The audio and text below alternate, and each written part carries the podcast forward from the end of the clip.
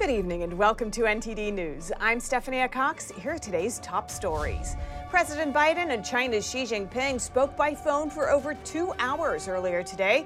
What the White House has to say about it. New economic data out, the economy in a recession, but Biden urges Americans to consider other factors. Meanwhile, Democrats push a historic spending bill. The D.C. mayor says the nation's capital is experiencing a humanitarian crisis. She's now asking for the military's help. Should kids be allowed to attend drag shows? Florida Governor Ron DeSantis is fighting a restaurant over this issue. Having kids involved in this is wrong. A mom whose child was taken from her after insisting that her daughter is a girl. We speak with the woman investigating this case. Two time Masters champion Bubba Watson is the latest to defect from the PGA in favor of a tour that's getting a lot of attention.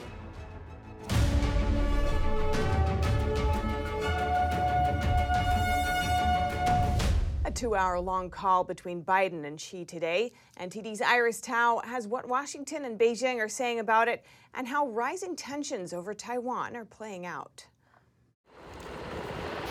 Amid rising tensions over Taiwan, President Biden talks with China's Xi Jinping for two hours and 20 minutes in their first call in months. President Biden underscored that the United States policy has not changed and that the United States strongly opposes unilateral efforts to change the status quo or undermine peace and stability across the Taiwan Strait. 如果美方 it comes as Beijing is warning of forceful actions if House Speaker Nancy Pelosi indeed visits the democratically ruled island of Taiwan. And Chinese state media quotes Xi as warning Biden that, quote, those who play with fire will perish by it. But the White House declines to say it marks an escalation. They had a, a very direct um, conversation um, and that uh, they've known each other for some time. And in addition, uh, he raised um, uh, genocide and forced labor practices uh, by the PRC. That is something that he raised, um, and he, uh, about the human rights as he always does. But the White House says Biden and Xi also talked about working together, uh, with particular focus on climate change and health security. And Senator Ted Cruz tells NTD's Melina Wisecup that he thinks the administration is being too soft on the communist regime. The United States should not purchase electric vehicles that are made with slave labor in concentration camps in China. And I've suggested we name John Kerry the customer of the year for the Chinese concentration camps because he is the single largest purchaser of, of products that they are ma- made under forced labor. Reporting in Washington, D.C., Iris Tao, NTD News. The latest GDP numbers are out today, revealing an unpleasant trend for the economy. The White House is brushing off the bad news. Here's Biden today trying to make the case for why there are other factors to consider when assessing the state of the economy. Whether or not there, we are in a recession, both Chairman Powell and many of the uh, um, uh, significant uh, banking personnel and economists say we're not in a recession. But let me just give you what the facts are in terms of the state of the economy. Number one, we have a record job market of uh, record unemployment of 3.6 percent. The economy shrank by nearly 1% during the second quarter. During the first quarter, the economy shrank by 1.6%. This is bad news considering the GDP is an ind- indicator of our economy's overall size and health. Two consecutive quarters of decline is a trend that many economists define as a recession, but the White House has been working all week to message to Americans that isn't the case. And Biden, in his speech earlier today, praised a new budget bill Democrats have agreed to, saying it'll help tame inflation. Republicans, exactly the opposite. Here's NTD's Melina Wisecup with those details. After one year of negotiation talks between Senator Joe Manchin of West Virginia and Senate Leader Chuck Schumer, the two have come to an agreement on the Democrats' reconciliation bill. Reconciliation is a word that refers to policy changes to the federal budget. This new bill, dubbed by Democrats as the Inflation Fighting Act of 2022, has many of the provisions that were in that Build Back Better bill, uh, minus the social welfare programs. Here's a look at what's in it. There's hundreds of billions of dollars for renewable energy tax credits to incentivize people to buy electric cars and encourage domestic production of things like solar panels and windmills. They're extending the Affordable Care Act, also known as Obamacare, through 2025. And there's an attempt to lower the price of prescription drugs to make sure that seniors and disabled Americans won't pay more than $2,000 per year for pharmacy medicines. And there's over $100 billion that will be set aside for the IRS to give them more enforcement measures to monitor Americans' tax return paperwork. And there's a 15% minimum tax on big corporations. Now, Democrats' goal with this bill is to generate around $700 billion worth of revenue, and $300 billion of that revenue would go towards lowering the federal deficit. President Biden, earlier today, when he gave his remarks on the economy, uh, insisted that this bill would help lower inflation. However, I spoke to Senator Mike Braun, who says the exact opposite. Senator Braun sits on the Budget Committee, and he explained to me why he's not counting on this bill to generate revenue. Here's a bit of our conversation. Uh, this to me looks like something that's going to add to the issue. And of course, there are things in there everybody's going to like here when you're spending money again. Mm-hmm. Uh, that's what makes the place dysfunctional. You know, and I think the question becomes um, one could argue that over 10 years, if everything goes as smoothly, they will be able to take down the deficit a little bit by, if, if everything goes smoothly. But Very easy answer to that. Okay. How smoothly has that occurred over the last two decades? And the only thing that smoothly occurred is that our debt has gone up. This place is more dysfunctional, and most Americans wonder what we're doing here. This budget bill is currently being reviewed by the Senate parliamentarian, that is the Senate Rules Advisor, to make sure it checks all the boxes and meets the standard for reconciliation. After that process is over, Senate Leader Chuck Schumer says he will bring it up to the floor for a vote next week. And after that, the, we can expect to see the House move quickly to also pass it over on that side of Congress. Reporting in Washington, D.C., Melina Wisecup, NTD News. And another legislation the Democrats say will fight inflation. The House passed the CHIPS and Science Act today. It's meant to ramp up domestic production of computer chips or semiconductors. 24 Republicans voted to pass it in the House, joining the 17 Republicans who voted yes in the Senate. The CHIPS and Science Act is now off to the White House for the president's signature. And staying in D.C., Mayor Muriel Bowser says the nation's capital is now dealing with a humanitarian crisis. It's got to do with illegal immigrants, and she's now asking for the military's help. NTD's Jason Perry has that story. Today, Mayor Muriel Bowser confirmed that she's asking for the military's help. So I've asked um, for the deployment of the Guard as long as we need the Guard to deal with the humanitarian crisis that we expect to escalate. That crisis being the flow of bus after bus heading to Washington from Texas and Arizona all voluntarily transporting illegal immigrants. Texas Governor Greg Abbott and Arizona Governor Doug Ducey don't appear to be slowing down the bus trips to Washington anytime soon. Their reason? Here's Abbott on KTEK last week. The, the, the, people in Washington, D.C. seem to have a different standard. They think that uh, it's okay to have the open border situation uh, as long as it remains in places like Texas. Uh, we wanted to, to, make sure that because Joe Biden has never come to the border, we want to take the border to Joe Biden and let them understand what we are having to deal with uh, right here and, and they are only dealing with about the number of migrants that we have come across our border per day. According to a letter obtained by NBC4 reporter Mark Segraves, Mayor Bowser says over 4,000 people have arrived at the nation's capital since April. It indicates that Bowser requested the National Guard on the 19th, but reporter Segraves says no answer yet on her request. We reached out to the Office of the Secretary of Defense and the White House for comment, but we didn't hear back before airtime. Jason Perry, NTD News. And Florida Governor Ron DeSantis is fighting back against a Miami restaurant that he says exposes children to drag queen shows. Can the governor put them out of business? NTD's Arlene Richards has the story.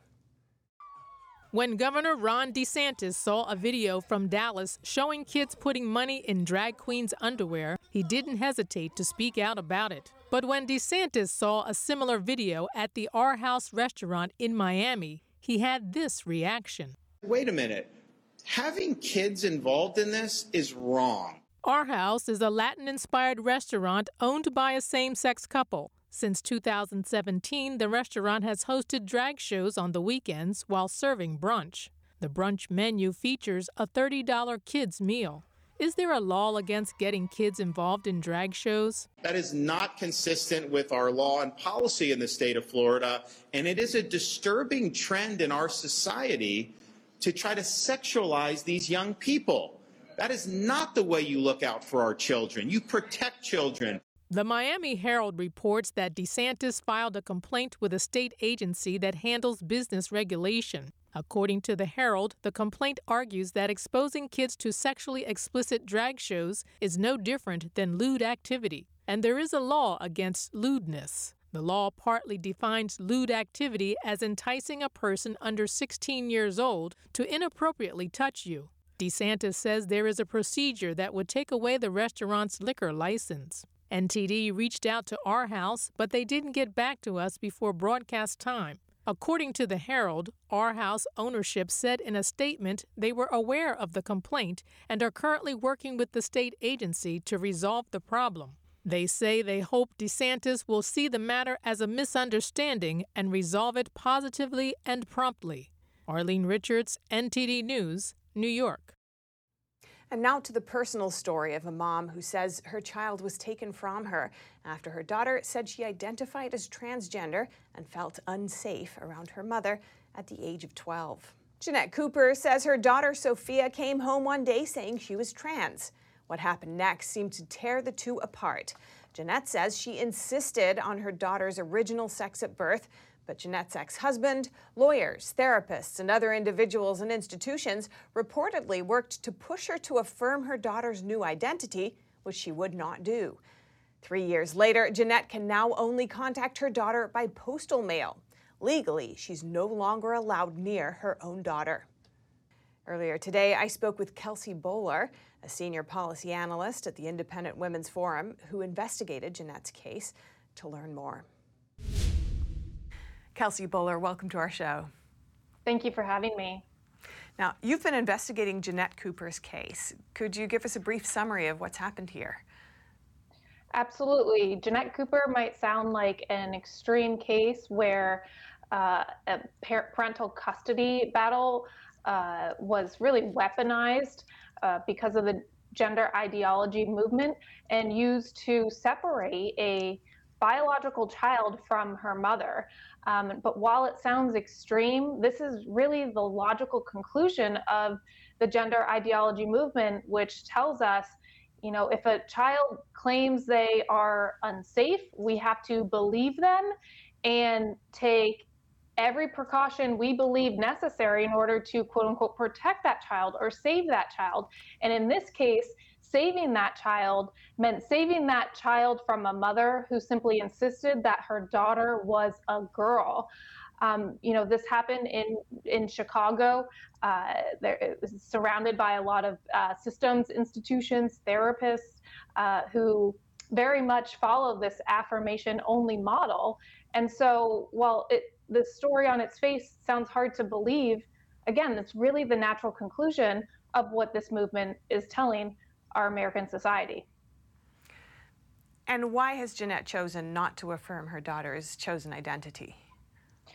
I'd really encourage uh, anyone watching this to watch the full video for yourselves published on IWF.org, particularly the last 60 seconds where Jeanette explains this in her own words. She uh, she gives us this beautiful analogy comparing herself to a lighthouse, that she is supposed to be a lighthouse of consistency and truth for her daughter. And when her daughter is facing troubling waters, uh, her job as a parent is not to hook her boat to her daughters and confirm lies to her. It is to be a stable institution of truth in her life. And that is exactly what she is doing now, even though she has no contact with her daughter aside from postal mail. The only way she can communicate with her daughter is through written letters. She cannot call her, she cannot text her, she cannot see her. She knows where she goes to school, she knows where she lives just 10 minutes down the street, but she cannot see her.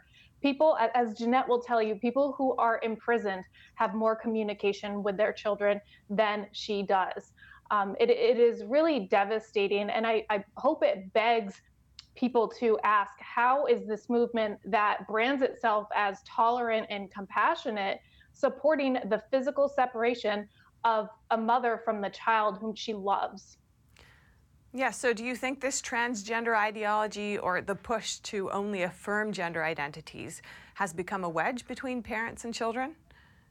Absolutely. We're seeing this play out in the schools uh, where public schools are affirming children behind parents' backs uh, using pronouns and made up names without parental knowledge or consent, uh, even uh, you know having biological girls room overnight with with boys without parental knowledge or consent.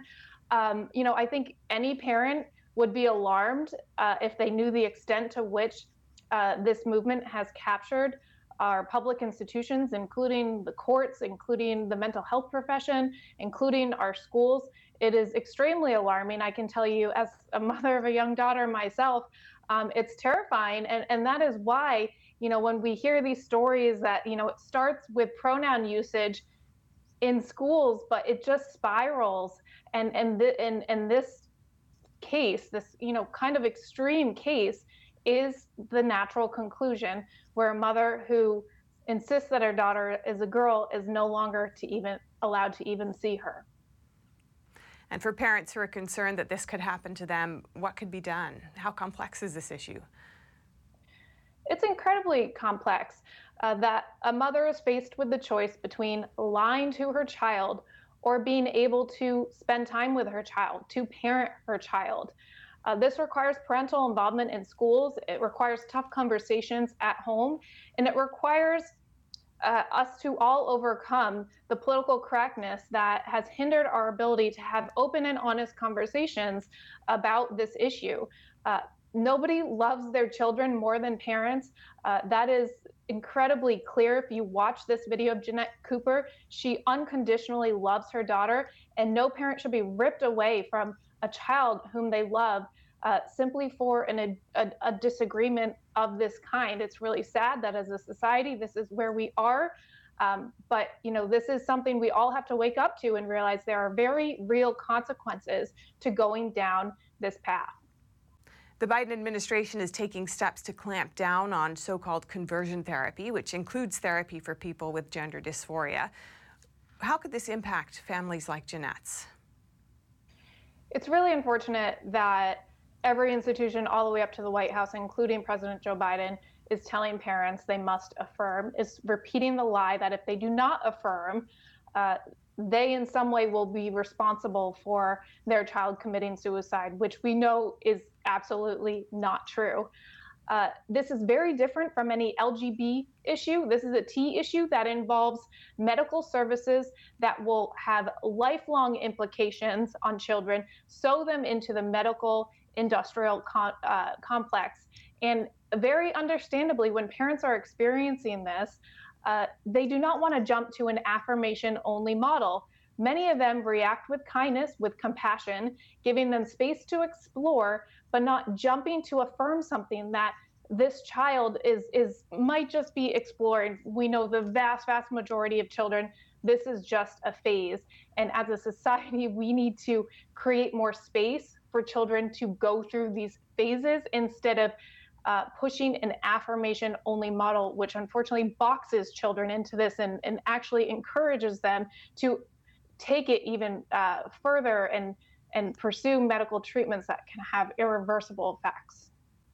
Kelsey Bolar, Senior Policy Analyst at the Independent Women's Forum, thank you so much for joining us. Thank you. Jeanette refuses to affirm her child's preferred identity. Many experts would write this off as wrong-headed, but a psychiatrist tells us that affirming a child's transgender identity could come with severe consequences. Our reporter explores the issue. Dr. Miriam Grossman, a psychiatrist, has been working in the field of sexuality and gender for over 15 years. She says people who take drugs or get surgery to try to live as the opposite sex pay a high price for it. They're moving toward sterility, not being able to have biological children.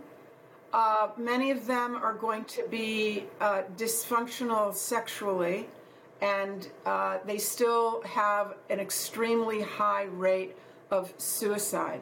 Nowadays, kids are being told that they can be whatever gender they want. Even the President of the United States said in March it's important that parents support that idea. Last week, Assistant Secretary for Health and Human Services Rachel Levine said we should empower children to get sex changing treatment. Grossman says that kids are being indoctrinated and led down a very dangerous path. People need to listen to the detransitioners, the young people who have been down that path, and then a few years later regret it and wake up and realize what's happened to them. And those young people are filled with rage and sadness she says the people who detransition can't understand why the adults and experts they depended on allowed them and even encouraged them to transition in the first place. In the past, parents have lost custody of their children because they didn't affirm the child's gender identity. Grossman says that could happen to you too. I talk to families every day who are going through this. I get emails every day. All that needs to occur is that one day, out of the blue, your child uh, announces at the dinner table that they're the opposite sex.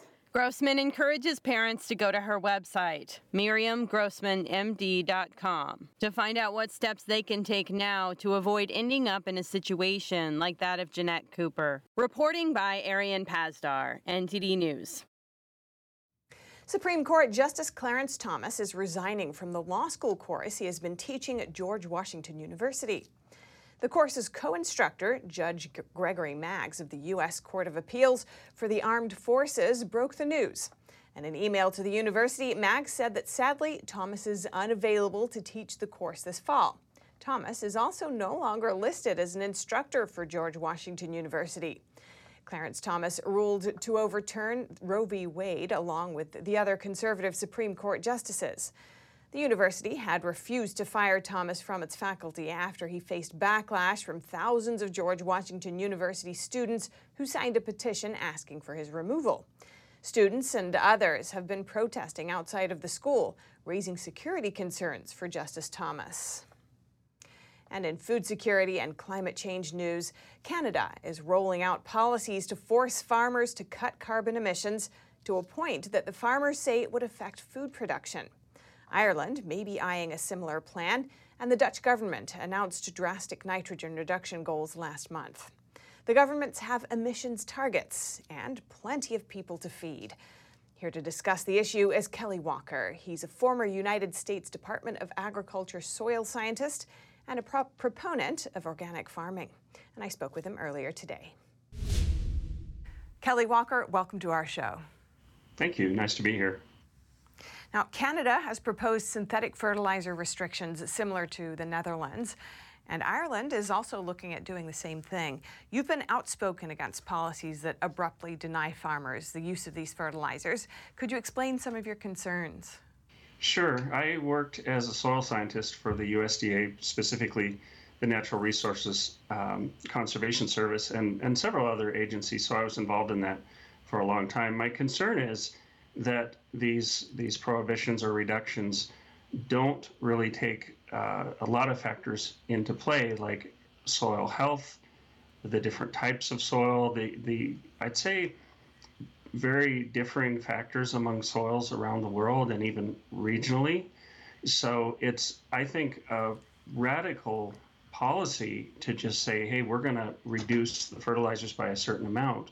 We really need to do things like measure the organic matter, the soil fertility, and that type of thing. And I'm, I'm definitely a proponent of using organics when and where we can, but we have to do it in a wise manner. And there are a lot of professionals uh, who aren't necessarily motivated by an ideology as much as good soil health, good crop production, and uh, food sources for people. For countries that are trying to go organic 100%, do you think that's possible and for them to still feed their populations to the same extent that they need to? In general, I don't. And I, I spent a year in Sri Lanka uh, back in the 90s teaching, and Sri Lanka is, is case in point.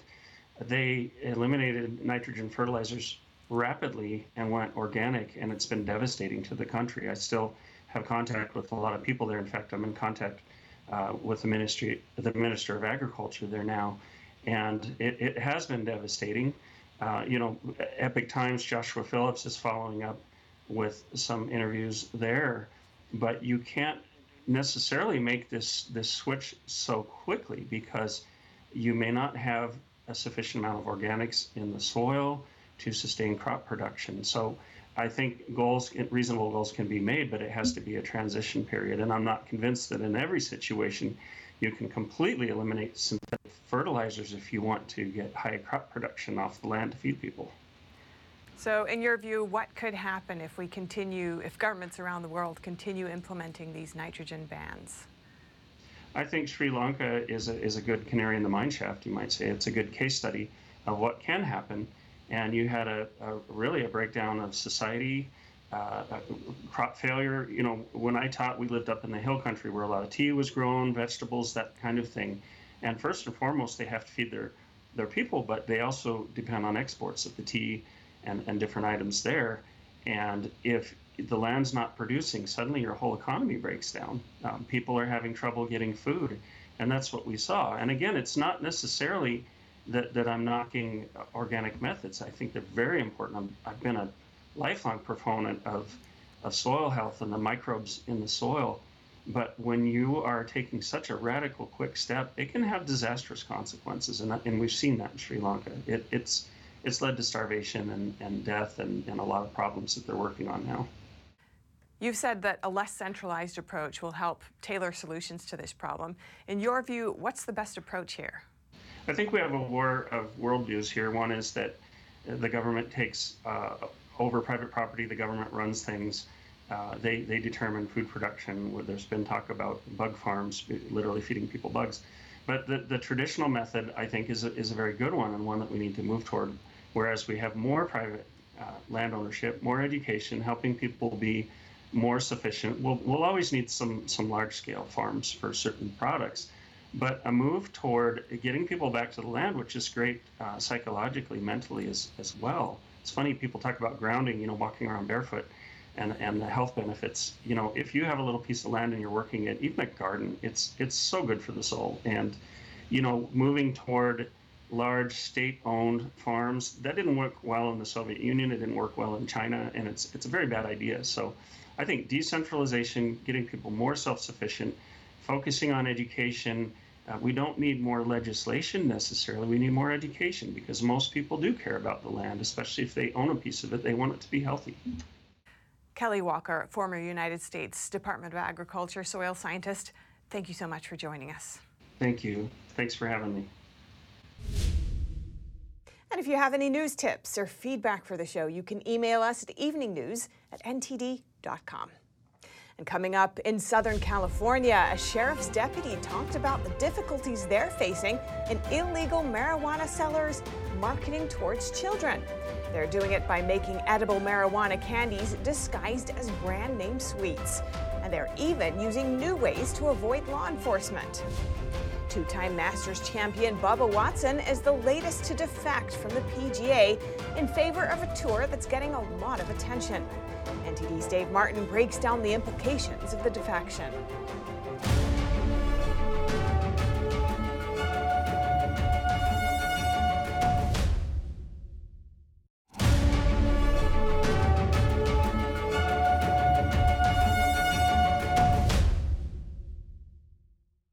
Despite California legalizing marijuana, there are still plenty of people breaking the law in the drug sale.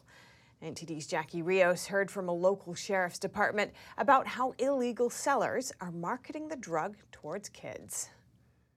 Protecting our children is a job that never ends. And now that job has become more complicated as marijuana packaged to look like candy could make its way into the hands of our youngsters. The LA County Sheriff's Department tells us more.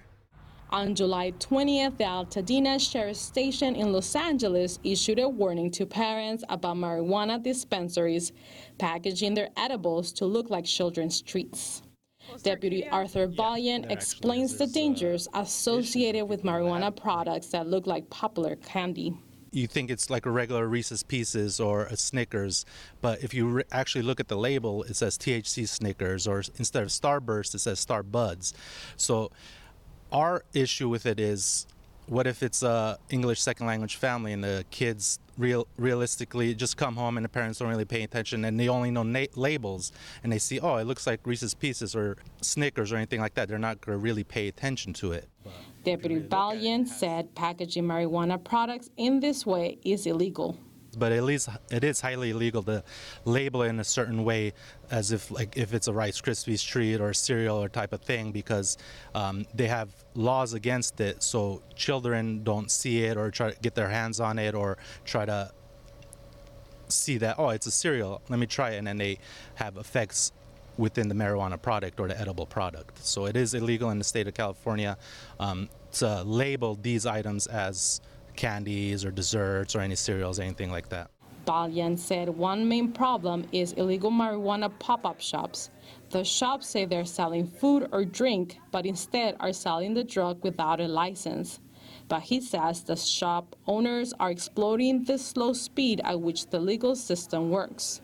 The problem we're facing is they have due process. We can't just go in there and shut down the place. We have to look at what they're selling, get complaints, get warrants, get judges to sign it, so we can actually go and arrest people who are doing it, shut down the place. But another problem we see is once we do shut it down, they're up and running already in a couple days. Within a couple days to a week to a month, they're up and running at a different location. The main aspect or the main hurdle we have is the due process. So for parents who are worried, Valiant mentioned the best way is to communicate with their children. Just communicate with your kids, show them what the dangers are, talk to them, have open line of communications. If they have questions, ask it. It's just we just wanted to bring this to light so parents could understand what's out there, so they're not surprised if something happens down the line. Keeping a close watch on where your children purchase their treats will aid greatly in keeping them safe, healthy, and out of harm's way. Jackie Rios, NTD News, Los Angeles. And staying in California, a Los Angeles mother says her son is suffering injuries after he received a COVID 19 vaccine without her knowing. Now she's preparing to sue the school district. NTD's Eileen Ang has that story. Maribel Duarte has a 13 year old son who was injured after getting a COVID 19 vaccine. She claims he was vaccinated without her consent, and now he suffers from side effects. In response, she is planning to sue the Los Angeles School District with the help of her attorney, Nicole Pearson is that children are already subject to extreme pressures. They're very desperate to back, get back to school. And then now we have school vaccination clinics that basically promise them the return to normalcy. Duarte's son attends Barack Obama Global Preparation Academy in the Los Angeles Unified School District. She didn't vaccinate her son after advice from a pediatrician due to the child's chronic childhood asthma, bleeding issues, and other health concerns. She alleges her son and his peers were bribed with free pizza and a party if they got the COVID 19 vaccine. He was vaccinated at a vaccination clinic on campus. The adult at the clinic, whose affiliation is unknown, told the child to sign his mother's name and not tell anyone. After the vaccine, her son experienced breathing and bleeding issues, shortness of breath, chronic fatigue, depression, and anxiety, among other things, and is receiving medical treatment. Children, even before a law was on the books, as young as 13, are already being pre- pressured to give consent. And so now, if there's a law, we can only imagine how many more children will be giving informed consent, not realizing all the reasons why their parents never got them vaccinated and all the reasons why their parents didn't give consent. The law firm is also fighting Senate Bill 866, introduced by Senator Scott Wiener. It would lower the age of vaccine consent to 15. The California legislature is set to vote on the bill in August. Pearson says the bill violates the National Childhood Vaccine Injury Act. We are preparing the lawsuit right now. Obviously, it'll be against the district and against the school. We're still in the process of finding out who were the actual physical bad actors, but we will be suing everybody that was involved in the in authorizing and administering and rolling out the vaccination clinic and giving uh, Moises the vaccine that day, and who's responsible for not responding to their legally viable uh, government claims. Under current law, children cannot give consent until 18. Earlier in July, a judge ruled in favor of a father of a 12 year old in the same school district who challenged the COVID vaccine mandate. Eileen Ang, NTD News, California. A Los Angeles bridge that cost nearly $600 million to build closed two weeks after opening. The city's police department says it was shut down due to illegal activity. About 12 hours after the LAPD announced the closing, it announced it was reopening again on Wednesday morning. At a meeting, the LAPD chief said that since it opened, the bridge has become a place where people are going to gather and conduct exhibitions. He was making reference to individuals taking over the bridge. They carry out dangerous car stunts that often end in injuries and collisions. Spectators have also climbed on the bridge's arches. The police chief said the incidents are drawing limited resources away from more pressing duties. The LAPD says the bridge has been closed down several times since it opened earlier this month, including every night over the past weekend. And now over to sports news. Here's NTD's Dave Martin with today's top stories. Two time Masters champion Bubba Watson will be joining the Live Golf League, according to reports by The Telegraph. Watson will reportedly be paid a guaranteed $40 million to switch leagues. The 43 year old, who's currently ranked 86th in the world, was once ranked as high as second. Watson's defection means the Saudi backed tour has now signed nine of the past 19 winners of the Masters tournament. I talked to James Ward, senior editor at Golf Today, about whether LIV is getting big enough to warrant a discussion of merging with PGA but he sees several problems with that, starting with the length of their events. 72 holes of play is the standard, and having a 36 hole cut has become the standard for, for world golf. LIV is a 54 hole event that plays a shotgun start, which means players will start at a different hole, but they'll all start at the same time and finish at roughly the same time. Ward also sees an issue with the way LIV pays even the last place finishers. As Tiger Woods put it, there's really no incentive to improve because you're going to get paid no matter what you shoot out there. On the PGA Tour, you don't get paid if you don't make the cut.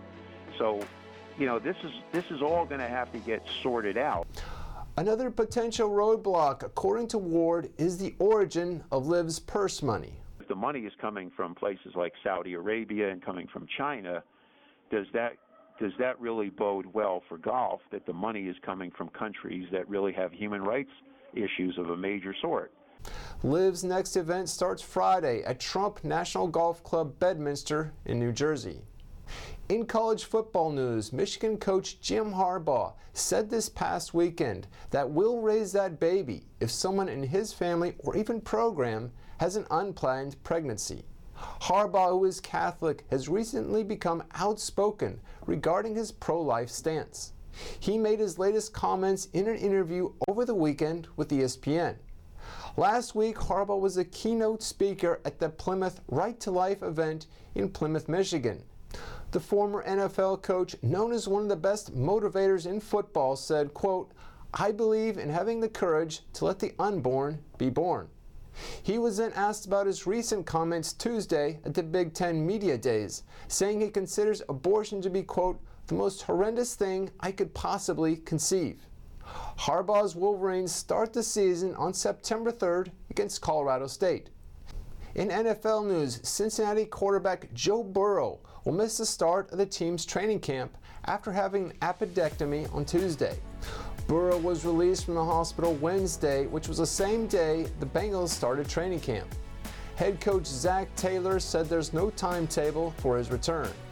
Burrow, who was the first pick in the 2020 draft, led the team to a surprising Super Bowl appearance last year.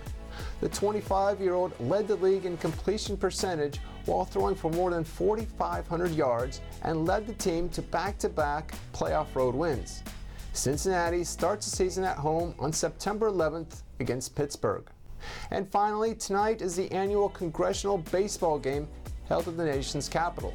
The Republican versus Democrat showdown will have heightened security as several climate activist groups have threatened to protest this year's contest. Five years ago, a gunman opened fire on a practice held by the Republican Party. That's all for your sports news today. Back to you, Steph. Thanks, Dave. And coming up, China's growing space capabilities are raising alarm in America. What's the concern? And the Chinese regime is sending troops and tanks to participate in Russia's International Army Games. One of the events will take place closer to the United States.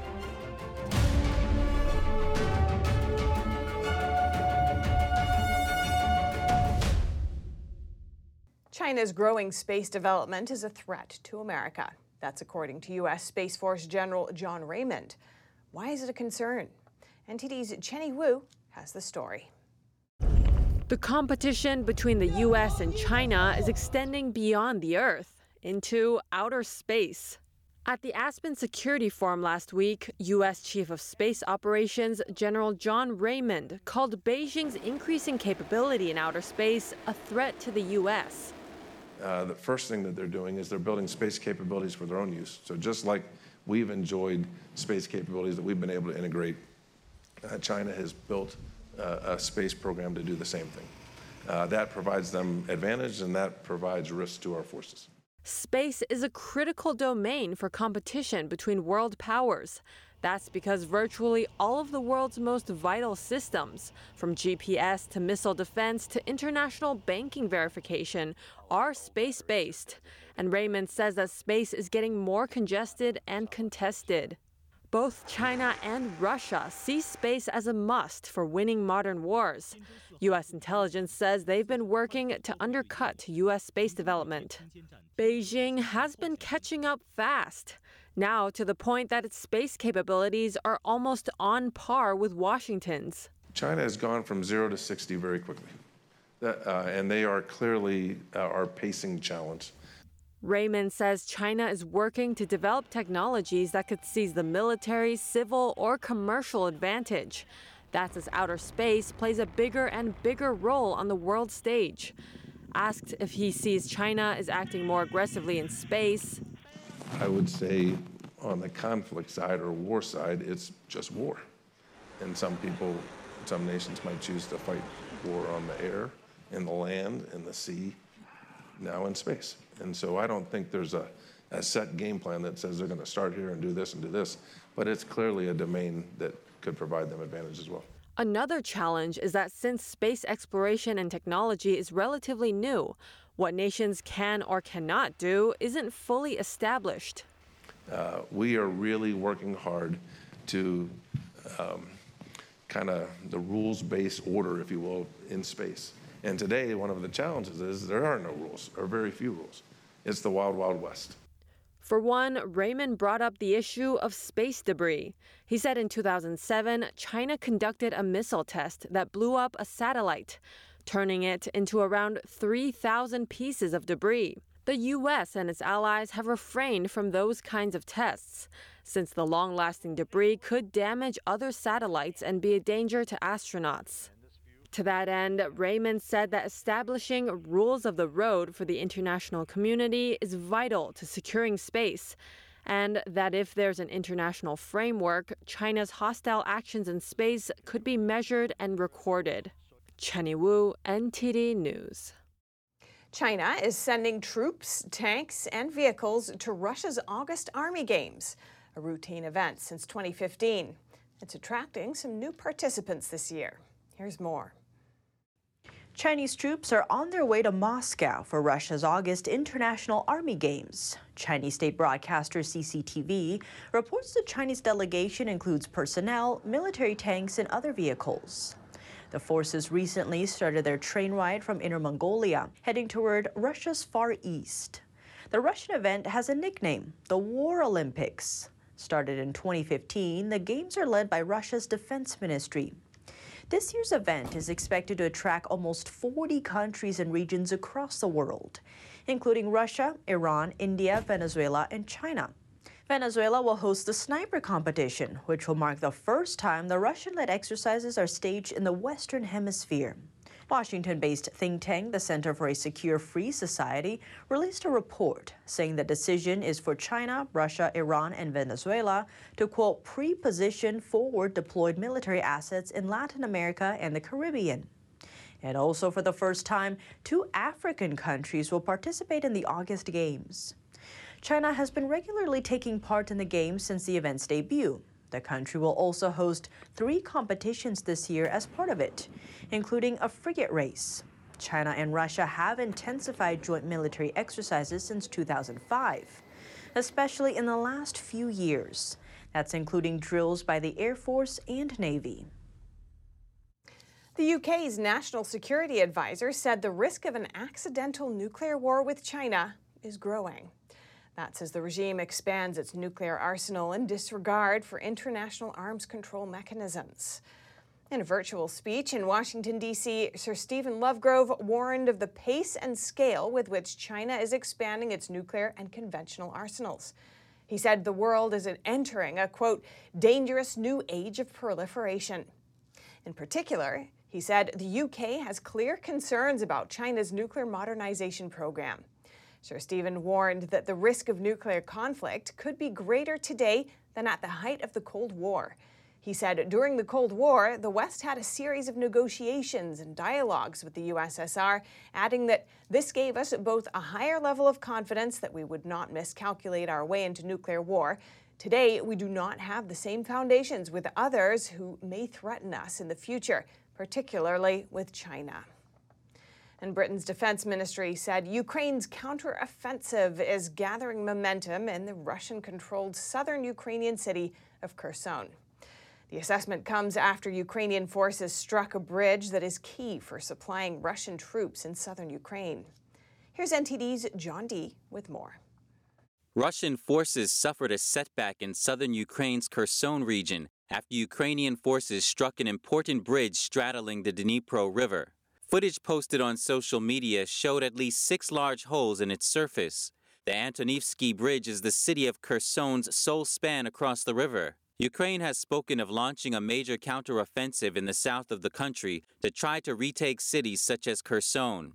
Rendering the bridge unusable for Russian forces is seen by Western military analysts as something that would make it much harder for Moscow's forces to operate smooth supply lines and defend the land they have seized since February.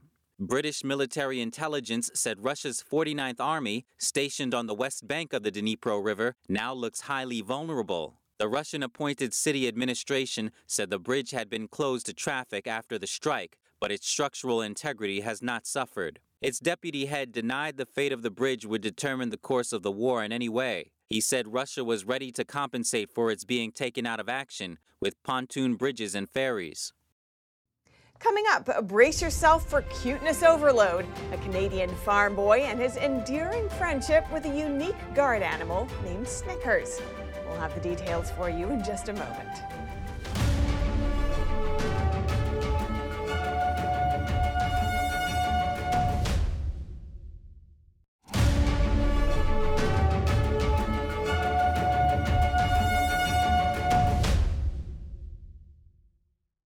When a family farm brought in a new guard animal to protect their alpacas, they didn't realize it had plans to adopt their toddler. We take a look at the dynamic duo. Hey, everybody. Hey, everybody. Meet the Copperts. They live on Cloud Nine Acres, an alpaca farm in Ontario, Canada. After one of their six alpacas got attacked by a neighbor's dog, Brandon and Damaris Coppert knew it was time to bring in a guard animal. An unusual guard animal. We met him and we fell in love with him, and uh, yeah, that the rest is kind of history. Snickers! Do you gotta go say hi? When seven year old Snickers arrived at the Copperts farm, everyone was very curious about him, especially the toddler Gunner. Gunner and Snickers would just both come up to the fence And um, they would just stand there, and Gunner would just pet Snickers, and Snickers would just love all the attention that Gunner was giving him. He was looking for you? The donkeys straight away took to their son, and a sweet bond was formed. It was just so cute to see Gunner's excitement to anytime Snickers would come. Gunner always has to make sure that Snickers has his grain because we always feed the ladies their grain, and Snickers has to have his grain. It's a special brush for his hair. Yeah. He learns a lot of responsibility, which is, is so nice. Um, and he passes that on to his little sister because she sees how much he enjoys doing it. Now, good friends, the donkey keeps watch over his young charge like a protective big brother. I just love watching their excitement, the excitement of the kids getting to see their animals and um, taking care of them. Um, that's probably my favorite thing. Does Snickers have a heart? Yeah, Snickers has a heart. Regularly posting updates on their social media, Damaris is told the pair's friendship brightens people's day. A lot of people say that they will come to our page first thing in the morning just to get a smile on their face. It's a win win situation, with Snickers finding a happy home abundant with cuddles and treats, and three year old Gunner gaining a trusted companion. And that's all for today's news. Thanks for tuning in. I'm Stephanie Cox.